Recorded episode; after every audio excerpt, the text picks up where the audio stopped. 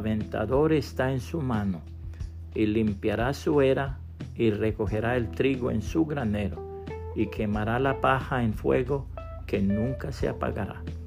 Lucas 3:17, Reina Valera 1960.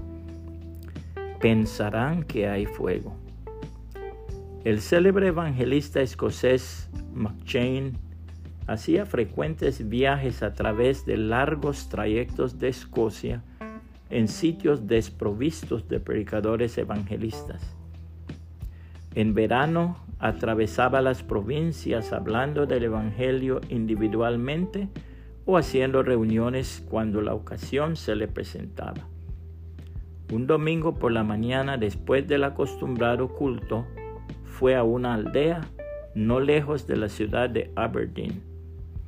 Dirigiéndose a la casa del pastor, el evangelista le preguntó si podía predicar en el culto de la noche, a lo que el pastor contestó que no había más cultos en aquel día y que la gente estaba diseminada por todos los campos circunvecinos.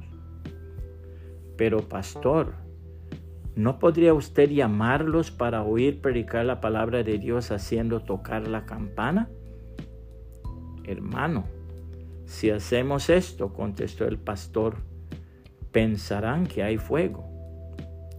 Pero la cuestión es que se trata de un caso de fuego, dijo McCheyne en tono grave. Es el fuego del infierno que nunca se apagará. Esta observación venció toda dificultad.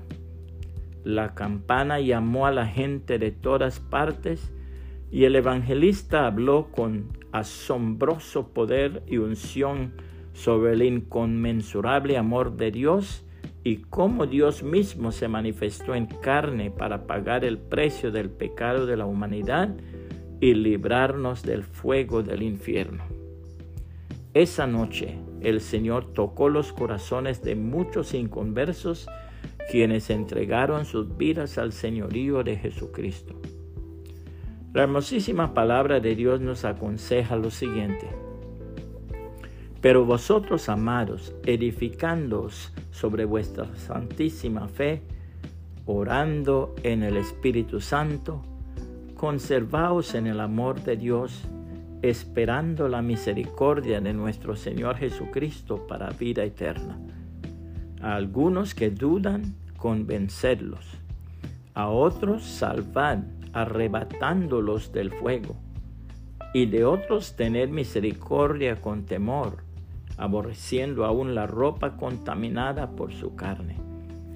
Y aquel que es poderoso para guardaros sin caída y presentaros sin mancha delante de su gloria con gran alegría, al único y sabio Dios, nuestro Salvador, sea gloria y majestad, imperio y potencia, ahora y por todos los siglos. Amén.